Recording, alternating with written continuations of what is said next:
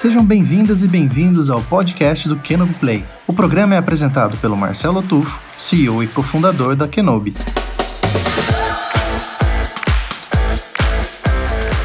E com o objetivo de trazer histórias de gestão estratégica para a realidade das empresas, muitos debates acontecem por aqui, em entrevistas com profissionais que fazem a diferença. Estamos aqui hoje com um convidado muitíssimo especial. Estou falando do Argentino Oliveira, que não é argentino, é de Goiás. E ele eh, tem uma história espetacular, muito diferente. Não veio de RH, tem uma formação incrível em várias áreas diferentes. Acabou em RH e tem projetos incríveis que eu quero compartilhar com vocês hoje. Argentino, muito bem-vindo. É um prazer enorme estar aqui com você hoje. Pessoal, Marcel, prazer estar aqui com vocês. Boa, Argentino, muito prazer. Primeiro eu queria falar sobre a sua carreira, para o pessoal entender a sua formação, que não é muito comum ainda no RH, é, e eu acho que fala bastante do quanto o RH está se tornando estratégico, né? Primeiro que você tem tanta formação que não, não cabe nem no LinkedIn. Se a gente ficar lendo as suas formações aqui, a gente passa uma hora. Fantástico, quanto você estudou, quanto você correu atrás. Então conta um pouquinho da sua história. Você nasceu lá em Goiás. Por que que teu nome é argentino? É que todo mundo tem essa curiosidade. Essa, você sabe que essa é a primeira pergunta, né? Porque ah, quando eu falo argentino, tem gente que começa falando espanhol comigo. Então eu já faço um disclaimer aqui que pode, pode falar em português mesmo. Mas meu avô chamava argentino, então acabei pegando esse nome aí, Argentino Oliveira Neto. Então o erro não está só comigo. Tem outras duas gerações da família que pegaram o mesmo, o mesmo nome. Mas sim, nasci aí no interior de Goiás, em Morrinhos. Fui para Goiânia para estudar. Eu acho que desde pequeno é, eu sempre quis sair ali por algum motivo. E depois eu entendi quando era um pouco mais velho, de Goiânia. A, a, sou casado com um cara há 16 anos já, a gente está junto. E eu entendia naquele momento que viver é, é, talvez uma cidade mais tradicional, isso há, há 18 anos atrás, eu teria mais dificuldades que vir para São Paulo. Então eu decidi vir para São Paulo, vim fazer a minha carreira aqui. Pensei que ia voltar algum dia, mas não voltei. Inclusive estou em Amsterdã agora trabalhando. Continuo aí com amando Goiás. Quem ouvir aqui de Goiânia está no meu coração, mas é São Paulo também me acolheu muito bem, mas sim fui para São Paulo, fui fazer faculdade por lá, entrei como trainee há 18 anos atrás na Rodia Solving, que é uma empresa francesa e agora belga, né? Fui para entrar, a princípio fiquei trabalhando em marketing, cálculo de reatores, parte de, de comercial, vendas que ele tem em BDM, só que meu sonho era ir para a China, né? É, é, meu sonho desde pequeno era ir para ter alguma experiência, agora não me perguntem por que para a Ásia. Então, a, fui começar a fazer mandarim, fiz mandarim durante três anos, mas meus amigos amigos, assim, três anos para não falar nada.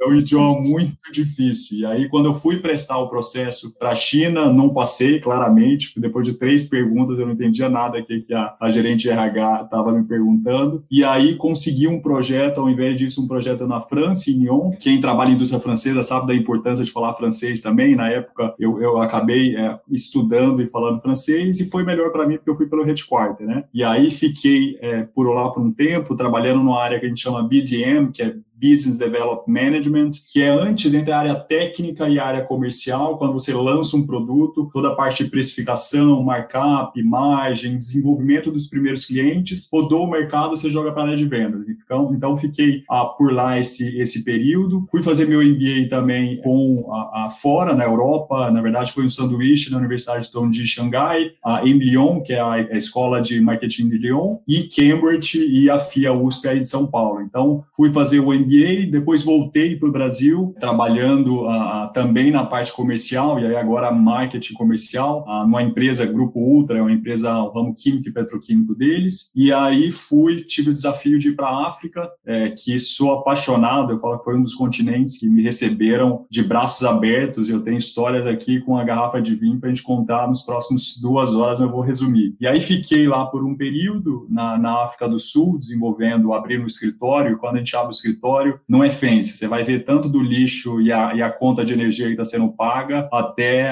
os balanços, demonstrativo de resultado. Então, sendo responsável aí pelo escritório como todo, voltei aqui para o Brasil e aí comecei a trabalhar na Suzano, na parte dos escritórios internacionais, né? Na parte comercial e cuidando também da parte de logística. Tinha um sonho de ir para Harvard, tinha prestado umas duas vezes. Na verdade, meu sonho era Stanford, mas apesar de ser novo, eu acho que eu devo ter a, a cabeça quadrada, porque Stanford eu não passei passei, eles falaram: não, você trabalhou em indústria, você tem uma cabeça muito quadrada, você devia ter passado por uma startup. Mas aí fui para a HBS em 2018, fiquei ali em 2018 uh, fazendo um curso em Harvard, passei pela área de supply chain, que é a área de procurement, suprimentos, e aí vim para a área de RH. Eu falo aqui só, com o Marcelo. Só uma dúvida. Quando você foi fazer esse curso em Harvard, você ficou um ano fazendo o curso? E nove meses. E você já estava na Suzano nessa época? Já estava na Suzano. A Suzano, na verdade, é, pagou 50%. A gente sabe que Harvard os cursos são um pouco salgados, né? Assim, 90 mil dólares é o mínimo de curso ali. Uhum. É, e aí a gente fiquei lá com 50% pago pela Suzano e a gente estava passando bem pela fusão, que é a combinação de assets que teve entre Fibra, Fibra e outros Suzano anos, né? E aí, quando voltou, quando eu voltei para o Brasil, que teve essa oportunidade, eu sempre gostei de gente. Confesso que se me perguntasse há cinco anos atrás se eu me viria no RH, eu ia falar, gente, não, RH é abraçar árvore, não fala de número, não consegue ler um demonstrativo de resultado. Então, é, mas hoje me apaixonei, assim, Marcelo. É uma área que eu tive uma conexão e estou tendo uma conexão muito grande. Mas, resumidamente, é basicamente isso. E, Argentina, sensacional a tua história sensacional. E eu acho que você traz muito para a área de recursos humanos, né, por conta de ter passado por diversas áreas. Mas a minha pergunta é, de onde que surgiu o interesse seu? Porque com o perfil que você tem, e hoje você é diretor de RH da Suzano, né, eu acho que eu até esqueci de comentar isso na tua introdução, é, peço desculpas, mas pelo teu perfil, você poderia praticamente escolher onde você queria atuar, né? está feito um curso que foi 50% bancado pela empresa, tá? a empresa está investindo muito em você para você voltar, retornar para a empresa. Então você tinha, imagino que várias opções. Por que o RH? Eu nunca falei isso formalmente, é a primeira vez que eu estou falando isso, mas eu lembro quando eu estava em suprimentos, eu era head de suprimentos, eu promovi dentro do corporativo uma das primeiras negras mulheres dentro da organização. E eu vi o quanto isso impactou a vida da carreira dela e da família, né? Era um reporte direto ali para mim. E quando eu percebi o impacto que você tem quando você fomenta algumas trilhas de carreira dentro da organização, eu falei, no RH eu posso ter um impacto muito maior, porque eu vou ajudar a construir essas trilhas. Parece besta isso, mas assim, você passa a ver muito mais propósito. Graças a Deus, a gente conseguiu aqui é, juntar um patrimônio legal e o meu marido, mas a gente passa a ver qual que é o meu propósito de vida, o que que eu vou... É, não é dinheiro, parece, parece muito superficial isso que eu estou falando, mas eu fiz até uns trabalhos voluntários na África nesse sentido, e você começa a ter uma perspectiva e um olhar um pouco diferente. Eu acho que vir por RH tocou e passou muito por essa parte de como que eu posso impactar, trabalhando na maior indústria de celulose do mundo, a quarta, quinta maior empresa a não financeira do Brasil, eu posso impactar muita gente. Então, o RH é uma área que a gente tem, e quem trabalha no RH, às vezes a gente não tem a noção. É, a gente consegue ter um impacto considerável na vida das pessoas, e foi por isso que foi uma coisa que me brilhou o olho, né? Fantástico. E como é que você, entrando, assumindo esse desafio, como é que você colocou isso em prática? Uma coisa que era até antes, a gente começou um desenvolvimento dentro da Suzano, que é um grupo que chama Plural, que são cinco grupos de afinidades que a gente tem, tem PCD, Black, a parte de LGBTI+,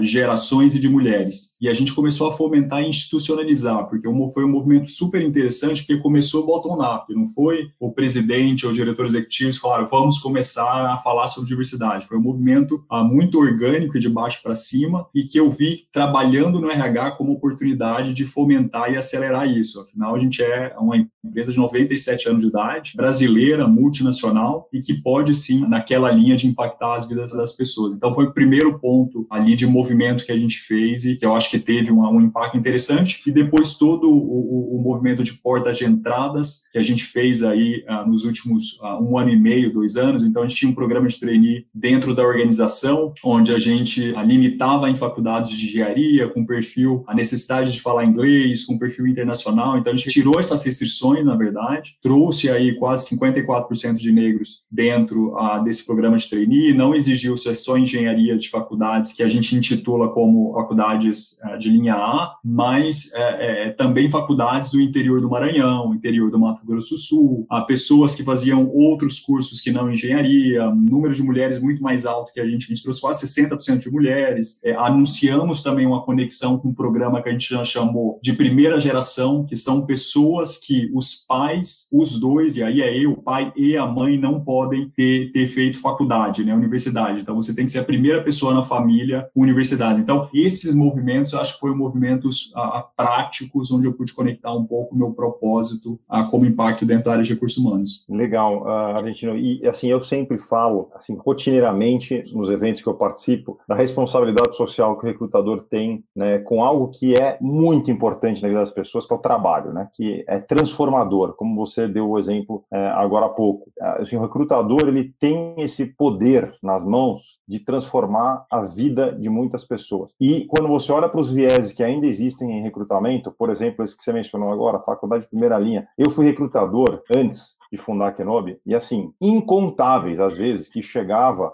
requisitos, pré-requisitos ali para a gente fazer o hunting, assim, primeiro requisito era faculdade de primeira linha, assim, então isso é uma, um dos nossos propósitos aqui, muito forte, a gente olhar menos para CV, mais para potencial, e a gente acredita né, na ciência da psicologia organizacional aqui, nos testes psicométricos que a gente está desenvolvendo com uma turma de, de PHDs estão espalhados aí é, pelo Brasil e fora. Agora, uma coisa que a gente até já comentou antes, né, da importância do, das empresas prepararem, né, se prepararem para receber essas pessoas, né, com um onboarding, treinamento, porque se você está contratando gente do interior do Maranhão, do interior de, de, estados, né, que às vezes tem algumas realidades diferentes das pessoas que estão nas grandes capitais da, do país, mas que tem o mesmo potencial, né? Importante. Não é uma obra social isso que a gente está falando, né? É você unir o social com o prático que dá retorno, né? Que aí sim você consegue potencializar as ações sociais, né? Dar escala para elas, né? Porque se for focar no social, vai ser 1%, 2% ali da empresa que vai dar atenção para isso. Mas quando você une essas duas coisas, aí sim você tem aquele poder transformador. O que, que vocês fizeram para receber essas pessoas? Super válido e importante esse ponto, Marcel, porque não tem como falar de diversidade se a gente não falar de inclusão, porque senão o que vai acontecer, você vai repelir as pessoas, você atrai para dentro das organizações, passa seis meses, um ano, todo o, o, o processo aí que a gente fez para poder atrair, as pessoas vão embora. Então a gente sempre tem que falar de diversidade com a parte de inclusão também. Então, nesse ponto de não quero repelir, eu quero, é, na verdade, criar uma cultura e essas pessoas se sentirem à vontade de serem elas mesmas e desenvolverem uma trilha na organização, a gente teve que fazer algumas coisas dentro desse processo de programa de entrada. Então, quando a gente tirou o inglês como pré-requisito básico dentro dos processos, a gente teve que contratar uma empresa para especificamente nessas turmas que a gente ah, entrou ter um acompanhamento de um, dois anos com o inglês. Então, ajudar a falar inglês. Tem todo um processo de técnica de apresentação e assim parece básico, conjugação de verbo, é, como você está escrevendo, então, tem pequenos ajustes que a gente fez para criar essa consciência e desenvolver essas pessoas e também com alinhamento dos próprios gestores. Eu lembro que teve um, uma ocasião super importante na, na, na, Suzano, onde teve um dia que teve uma chuva, a gente sabe que São Paulo está sempre chovendo e inundando, e boa parte dessa turma ah, não apareceu no escritório. É, e todas as outras turmas que eram perfis um pouco diferentes estavam lá trabalhando no dia. E depois a gente viu que boas essas pessoas moravam em comunidades onde as casas tinham sido alagadas. E por isso que ela não foi trabalhar no dia, porque tem uma realidade, um contexto muito diferente. E aí que a gente parou e falou: olha, a gente não tem noção, na verdade, porque a gente está numa bolha, o, o que está acontecendo na sociedade, né? Então a gente começou a entender a realidade da pessoa, treinar o gestor, sim, ele pode atrasar porque é, teve algum problema pessoal na comunidade. Então, assim, foi todo um processo que a gente começou a criar e aqui, gente, erro e acerto. Colocamos primeiro, não tinha, a gente não tinha trazido o curso, a gente ajustou, foi uma jornada que a gente foi colocando para ter essa parte de inclusão também e ainda estamos aprendendo. É uma coisa que a gente ainda não está 100% prontos ou fazendo certo, é um processo. Legal, Argentina. E ainda emendando mais um assunto aqui de diversidade, seria uma palestra na ONU algum tempo atrás, né? E você assumiu, né, Suzano, assumiu alguns compromissos nessa palestra. Né? Eu queria que você comentasse um pouco disso e onde vocês estão em relação a isso hoje. Eu falo assim, toda a discussão agora com a ONU, toda a emissão de bonde que a gente fez na, na Suzano, atrelado aí à captação de, de carbono líquido, é, isso foi um processo. Quando a gente chegou na ONU, a gente já estava discutindo há três, quatro anos e a gente estava colocando isso nas metas das pessoas. Então, para vocês terem uma ideia, antes de chegar na ONU Mulheres e oficializar, a gente já tinha dois anos como 100%, e eu estou falando 100% dos funcionários da Suzano, tem parte da meta atrelada à diversidade. Então, quando a gente anunciou na ONU que ia chegar até 2025 em 30% de mulheres em cargos de alta liderança e 30% de negros em cargo de alta liderança, a gente já via é, internamente dentro da Suzano, fazendo tanto a parte de captação para aumentar a base, quanto a parte de viés inconsciente. Você tem uma mulher é, que ela sempre foi potencial, mas ela não está sendo promovida, por que, que ela está sendo promovida? Se ela é potencial, ela entrega resultado. Então, a gente fez um trabalho antes e a discussão na ONU foi muito assim: como você coloca na cultura da organização? E a gente sabe que organizações a gente tem que trazer EBITDA, a gente tem que trazer venda. Talvez pode ser dura a maneira como eu falar aqui, mas quando impacta no bolso, por mais que ainda não seja 100% genuíno, as pessoas vão se forçar a correr atrás e olhar, até chegar um momento que passa a ser genuíno e a gente começa a realmente tratar isso como DNA da organização. Então, a gente colocou lá atrás como direcionador da organização, gente tem o pilar diversidade como um dos direcionadores, que são os valores da organização, e a gente começou a fazer o trabalho em várias frentes diferentes. E eu acho que na ONU ali foi muito mais um momento de externalizar aquilo que a gente estava vivendo. Eu falo isso muito para a EB, para a marca empregadora. Não adianta você vender alguma coisa fora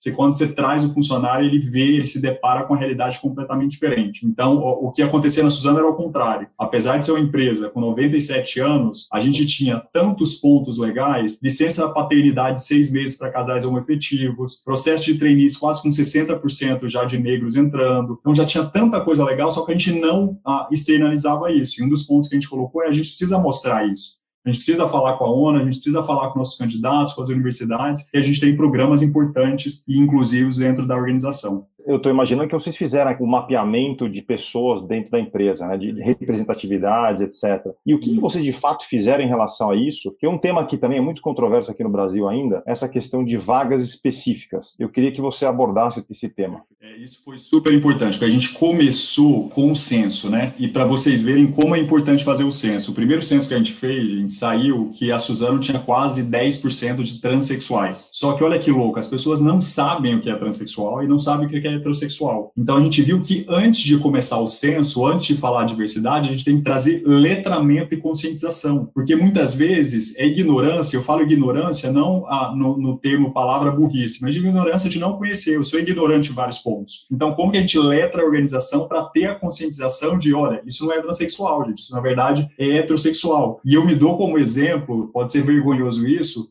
sou homossexual, de novo, há 16 anos, 17 anos, 17 anos com meu marido, e eu não sabia direito que era cis. Me perguntavam, você é cis, a gente Eu ficava, puta, cis? Será que isso é verdade? É? Então, é, é uma parte realmente entendimento. Então, a gente fez todo esse processo de letrar, então, primeiro, depois fazer o censo, depois entrar na ação e depois atrelar a remuneração e, a, e, a, e as metas de curto, médio e longo prazo. Então, acho que foi é, uma jornada que a gente foi construindo aí e adaptando nesse sentido. Adorei esse tema de diversidade. Encerramos agora, então, o primeiro bloco. Vocês se preparem aqui, que tem muito mais para falar no próximo bloco e de um tema que eu adoro falar, que vem muito do nosso mundo de tecnologia, que é ágil versus cascata. Falamos muito disso no, no mundo de RH hoje. Quem que é ágil, o que, que é ágil, por que, que é ágil, como que é ágil, quais são os resultados. A gente vai falar sobre isso com a gente que é uma das pessoas que mais entende do assunto e como que ele está aplicando isso dentro da Suzana. Você está ouvindo o podcast do Canon Play, o seu podcast de recursos humanos. Para receber em primeira mão todos os novos episódios, além de avisos sobre as lives, séries e cursos do Kenobi Play para ampliar a sua gestão, se inscreva gratuitamente em play.kenobi.com estamos de volta aqui com Argentino Oliveira, diretor global de RH da Suzano, uma das maiores empresas do Brasil. Quantos funcionários, só para lembrar, Argentino, quantos funcionários vocês têm? 15 mil diretos e 35 mil total, com indiretos e diretos é gente que não acaba mais. Como eu falei anteriormente, eu vou falar de um tema que eu particularmente gosto muito, porque tem muito a ver com o nosso mundo de tecnologia, que é a metodologia ágil, né? O que é ser ágil? Primeiro, argentino, o que é ser ágil? Você que é uma das pessoas que mais entende desse assunto, o que é ágil? Já vou começar falando, Marcel, ainda tem muita coisa que eu não sei e muita coisa que eu errei, gente? O parênteses aqui, o ágil a gente sempre fala, é tem linha de saída, mas não tem linha de chegada. Que você tem, você está sempre ajustando. Então, a gente tenta criar muito esse ponto. A primeira coisa que eu sempre falo quando a gente discute ágil, ágil não é tecnologia, gente. Ágil, digital não é tecnologia, isso é modelo mental. Então, a gente tem que trabalhar primeiro a cultura antes de pensar que é um aplicativo, é, é velocidade. Não é isso. E a gente errou muito dentro desse processo dentro da organização. É, e eu errei muito como líder, é, talvez chegando muito nessa, nessa seja pote de querer falar o que, que é ágil, e as pessoas passaram a ver e entender quando a área dela passou a atuar de uma maneira diferente. Então, eu vou explicar um pouco mais para frente, não quero emendar, mas para mim, ágil aqui é realmente o um modelo mental, de você ter as coisas mais fluidas, mais fácil, com menor hierarquia, e não necessariamente, isso é importante, não necessariamente ligado à tecnologia. E, Argentino, explica para mim o seguinte, por que ágil? Né? Tem alguma recompensa? Faz sentido? Tem melhor performance? Por que todo mundo está falando desse negócio aí? Eu acredito, e aí sou eu, argentino, falando, que pós-pandemia, Marcel, algumas coisas ficaram mais é, é, como eu posso dizer, mais gritantes dentro da organização. E aí, falando especificamente da área de recursos humanos, normalmente você tem uma área que é o COI, que é o Center of Excellence ou Expertise, que tem atração de talentos, remuneração, desenvolvimento, tudo ali. Você tem uma área que são os BP, você tem a operação e você tem o negócio. E uma angústia que me dava muito como negócio é o COI desenvolve produto que joga para o BP, que vai para o negócio, tenta implementar o produto, o negócio fala, olha, vocês estão viajando, não é isso que eu queria. Volta para o BP, que volta para a Expertise. Só que no momento de pandemia, que eu não sei quando que vai ser o dia V, que a gente está chamando interno, que é a vacinação de mais de 70% da população brasileira. Eu não sei se o líder realmente está fazendo uma gestão remota que cria conexão. Eu não sei tantas coisas. Se eu passar por todo esse processo, da maneira que as estruturas organizacionais estão dividindo e da maneira que a gente está fazendo gestão, a, a gente não vai conseguir dar a celeridade que a organização precisa. Então, foi nesse momento que a gente falou: a gente precisa cortar caminhos. Eu acho que o ágil foi assim: como que eu corto caminho? Como eu deixo a organização, as estruturas organizacionais um pouco mais fluidas? E, e aí que a gente começou a testar e errar de novo, eu sempre falo aqui, para poder conseguir mudar para ágil. Então, só para exemplificar, Argentino, nesse, e que esse é o modelo que você descreveu agora, que é o modelo de RH, que é o modelo mais preponderante aí nas últimas décadas, né? Que você tem lá o Center of Excellence, né? Você tem o centro que no nosso mundo aqui de recrutamento é o recrutador, o recrutador está ali, né? É o técnico de recrutamento. Você tem os business partners que estão lá nas áreas, ficam ali do lado das áreas de negócio e é o, a pessoa que faz o meio de campo com o RH, né? Então, você que era o, o head de suprimento, assim, meu BP, tô com problema de tal. Aí, esse BP vai lá falar com o RH, falar com o problema, se é de recrutamento, vai falar com o técnico de recrutamento. E aí, criava esses cotovelos, né? E mais ou menos no formato cascata, né, Argentina? Porque você lá, argentino, head de suprimento, fala assim, estou com um problema isso, eu quero a solução tal. O BP. BP vai falar assim, ó, o recrutador, o argentino quer isso, isso, aquilo. Então, é, é um modelo cascata se você for olhar por esse caminho,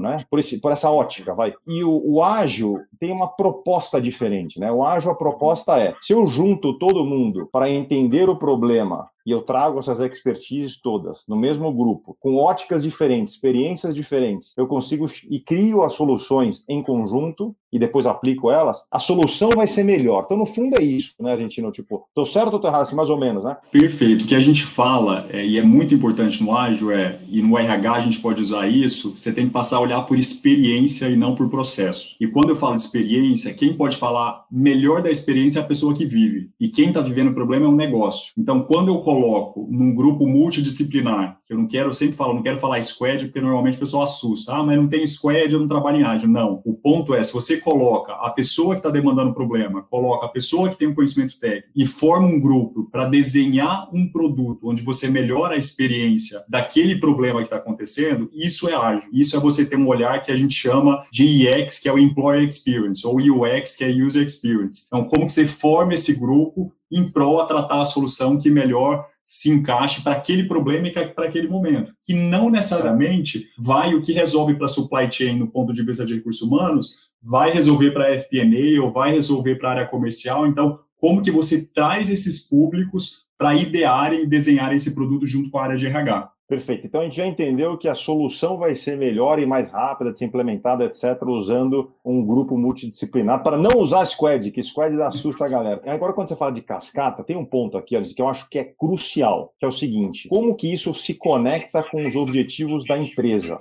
Né? No nosso mundo de tecnologia, é muito comum o framework, né, a metodologia dos OKRs, né, que é Objective Key Results, que o Google Isso. deixou famoso pelo mundo inteiro. Então, você tem os, os objetivos da empresa e você tem os objetivos das áreas e vocês, isso tudo se conecta, né? E numa cultura ágil, verdadeiramente ágil, né, você foge um pouco do CEO ou do diretor ditando o que precisa ser feito. O grupo olha para os objetivos e fala: poxa, esse objetivo aqui eu consigo ajudar de tal forma. Vamos explorar aqui esse problema aqui, vamos explorar ali. E você tem uma independência, né? Você tem uma dependência menor na hierarquia para entender quais são os principais e os mais importantes problemas que vão trazer mais impacto para a empresa, etc. Mas essa, para mim, é a parte mais difícil de todo esse mundo ágil. Por quê? Como é que você muda a cultura da empresa, muda a cabeça do CEO, muda a cabeça do diretor, que não vai mais falar, temos que fazer isso aqui, temos que fazer aquilo ali, tal, tal. Combinei com o conselho lá e é isso aqui que tem que ser feito, né? Dele,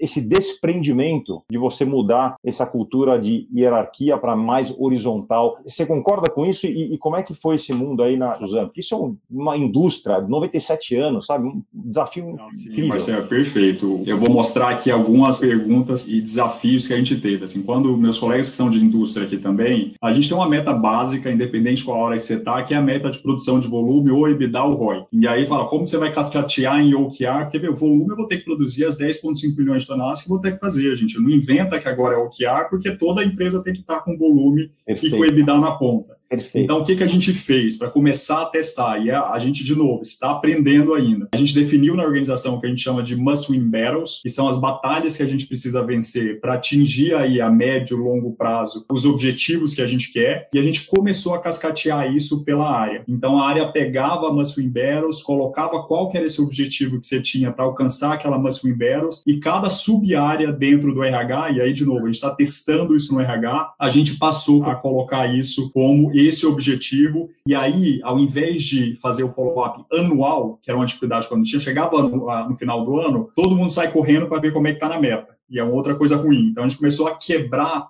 os key results por trimestre. Então, a gente tem dentro da metodologia uma reunião que a gente chama de System Demo ali, a Portfolio Sync, que eu vou acompanhar praticamente todo mês como é que está aquele grande objetivo que eu estou ah, quebrando por tri. E outro ponto que é super de importante, gente, é bem dolorido em algumas organizações, não atrela a remuneração. Uhum. Que a gente pensa que 100% da meta está atrelando a remuneração. E a gente tirou isso como o que há, está ainda dividindo o que, que é dentro de remuneração, o que, que é o objetivo objetivo e depois como que eu vou casar isso lá na frente. Então, não necessariamente quando eu estou falando de OKR, eu vou adicionar ou colocar a meta para pagar ali um PPR ou um alta performance. A gente está ainda entendendo como é que vai ser esse conceito e testando isso ao longo, ao longo do tempo. Legal. E o que, que mudou, Argentina, nos últimos anos, né, nesse processo? Assim, se você puder, só para trazer um pouco mais para a prática, assim, como que era antes e como que é agora? É, antes a gente tinha uma reunião é, que a gente chamava de EBITDA Day, a gente ainda continua tendo essa reunião,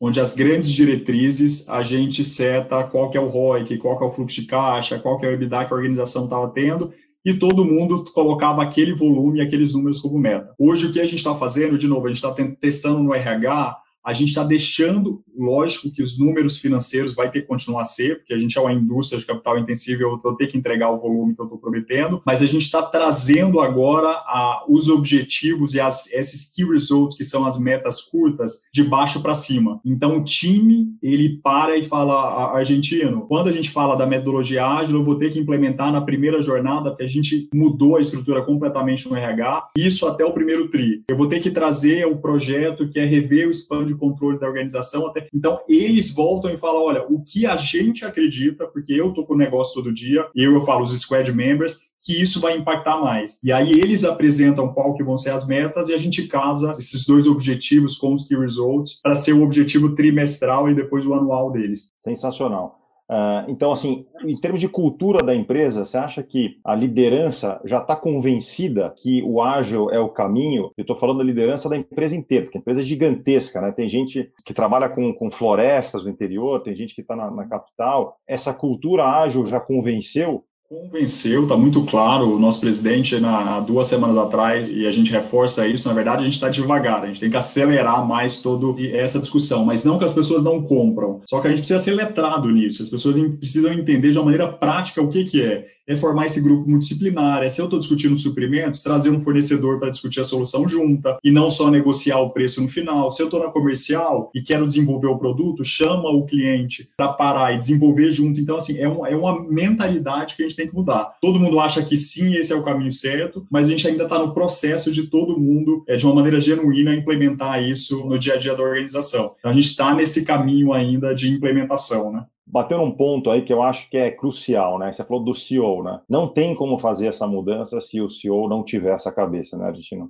Assim, é, eu nunca falo não, é impossível, mas assim, eu te confesso que se é mentalidade, mudança de cultura, o board, o CEO tem que estar muito convencido e, e ser o embaixador, ele é nosso embaixador para isso. As pessoas precisam olhar também para cima e falar, isso é um tema importante na organização. Então, é, é, é importante que a gente convença, antes de sair é, cascateando um projeto e falar de ágil, convencer a diretoria executiva e a presidência. E para isso, gente, menos buzzwords, PO, BO, a squad, safe, metodologia e mais prática. O que a gente fez na Suzano não necessariamente vai colar para toda a empresa. A gente fala que a gente suzanificou. A gente não é um Facebook, a gente não é um Instagram, a gente é uma empresa de capital intensivo. Então, eu preciso estruturar, convencer as pessoas para depois a gente começar a discussão. Então, tem um processo de convencimento, mas assim, uma vez que a presidência, a diretoria executiva está convencida, a gente consegue, sem dúvida, passar por isso muito menos dolorido, sabe? E, e para as pessoas que estão assistindo aqui, argentino, e querendo talvez fazer uma transformação para o Aja, ou tentando fazer, quais são alguns desafios que eles vão enfrentar? E uma, uma palavra de, de, de esperança, aí, de motivação para esse caminho árduo aí, que é essa transformação cultural. Desafios e erros aqui, eu tenho uma lista de uns 40 minutos aqui, ô Marcelo, mas eu, um ponto que, que a gente sentiu dentro do RH, as pessoas pedem autonomia, mas quando você dá essa autonomia para o squad ou para o grupo multidisciplinar, muitas vezes a gente não é treinado a ter autonomia. A autonomia acontece quando você tem cargos de liderança. Quando você tem cargos mais baixos, e não é porque a pessoa não quer, ela quer autonomia, mas quando você dá, ela não sabe o que vai fazer. E o que é autonomia no ágil? É você priorizar, é você ter o poder de dar uma, um salário para o squad member, um montante que você tem, é você poder alinhar com o VP, com o vice-presidente, diretor executivo, não necessariamente comigo, que sou o diretor funcional envolvido. Então, assim, isso mexe com o ego das pessoas e parece pequeno, mas pensando em change management, que é uma das skills que a gente não tinha no RH e a gente está desenvolvendo, que é change, UX e os agilistas, é, foi um ponto super importante a gente errou. A gente falou, ok, é agile, dá autonomia, agora, ó, vocês vão falar direto com o VP tal, vão priorizar quais projetos vão e quais vão ficar, e a gente viu que as pessoas tinham dificuldade em priorizar. E o que aconteceu? Nossa release, que é uma das reuniões que a gente faz para poder ver que tipo de produto que a gente vai lançar nos próximos meses, a gente começou a ter muito produto e pouco FTE, porque a gente tem dificuldade de falar não. E no ágil a gente aprende a falar não. É,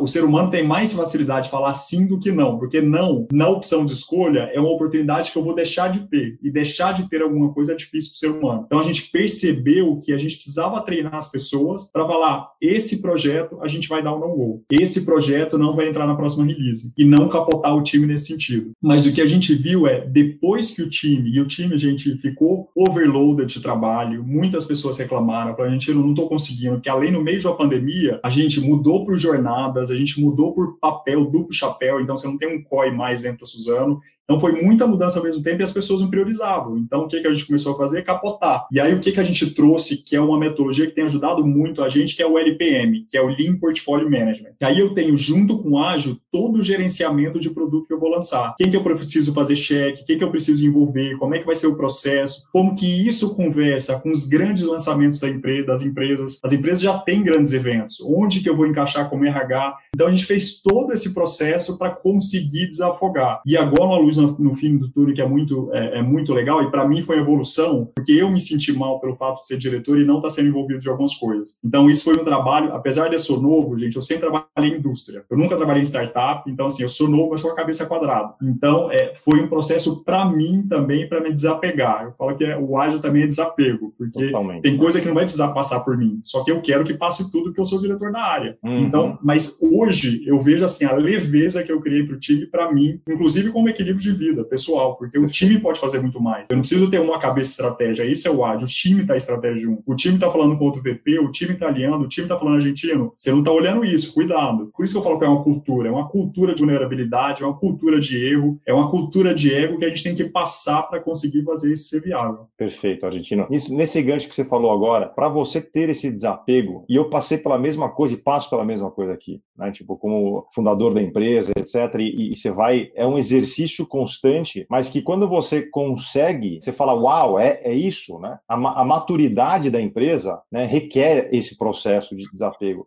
mas você precisa de gente muito boa, né, Argentino? Porque para você confiar, né, não tem como você chegar nos objetivos que você quer sem pessoas muito boas trabalhando com você, né? Tipo, queria só deixar esse, esse último gancho aí com, contigo para falar dessa questão de pessoas.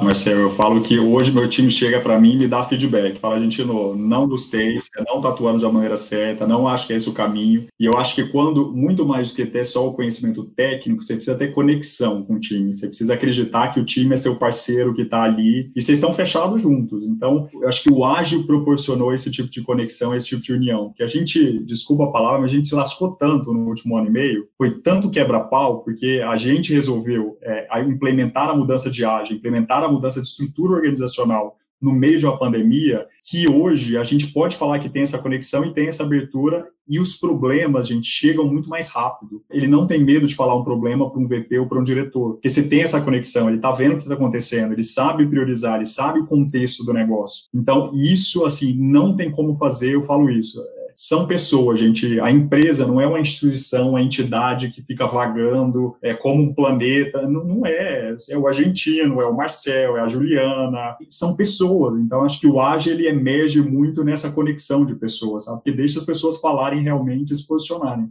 Sensacional, Destino. Muito, muito obrigado por essa tua, seu tempo que você investiu aqui com a gente, para compartilhar essa tua experiência incrível com o mercado. Eu adorei, papo de altíssimo nível, adorei o papo com você. Muito obrigado por estar aqui com a gente. Algumas últimas palavras aí? Agradecer, assim, imensamente pela oportunidade. Acho que foi um prazer aqui compartilhar. Eu falo que eu pedi tanta ajuda para as pessoas quando a gente estava tombando, que é obrigação agora a gente poder, mesmo que pouquinho aqui, compartilhar com vocês. Então, forte abraço, espero que todos estejam com saúde saúde aí, a família bem. Seguimos juntos. Obrigadão, Marcel.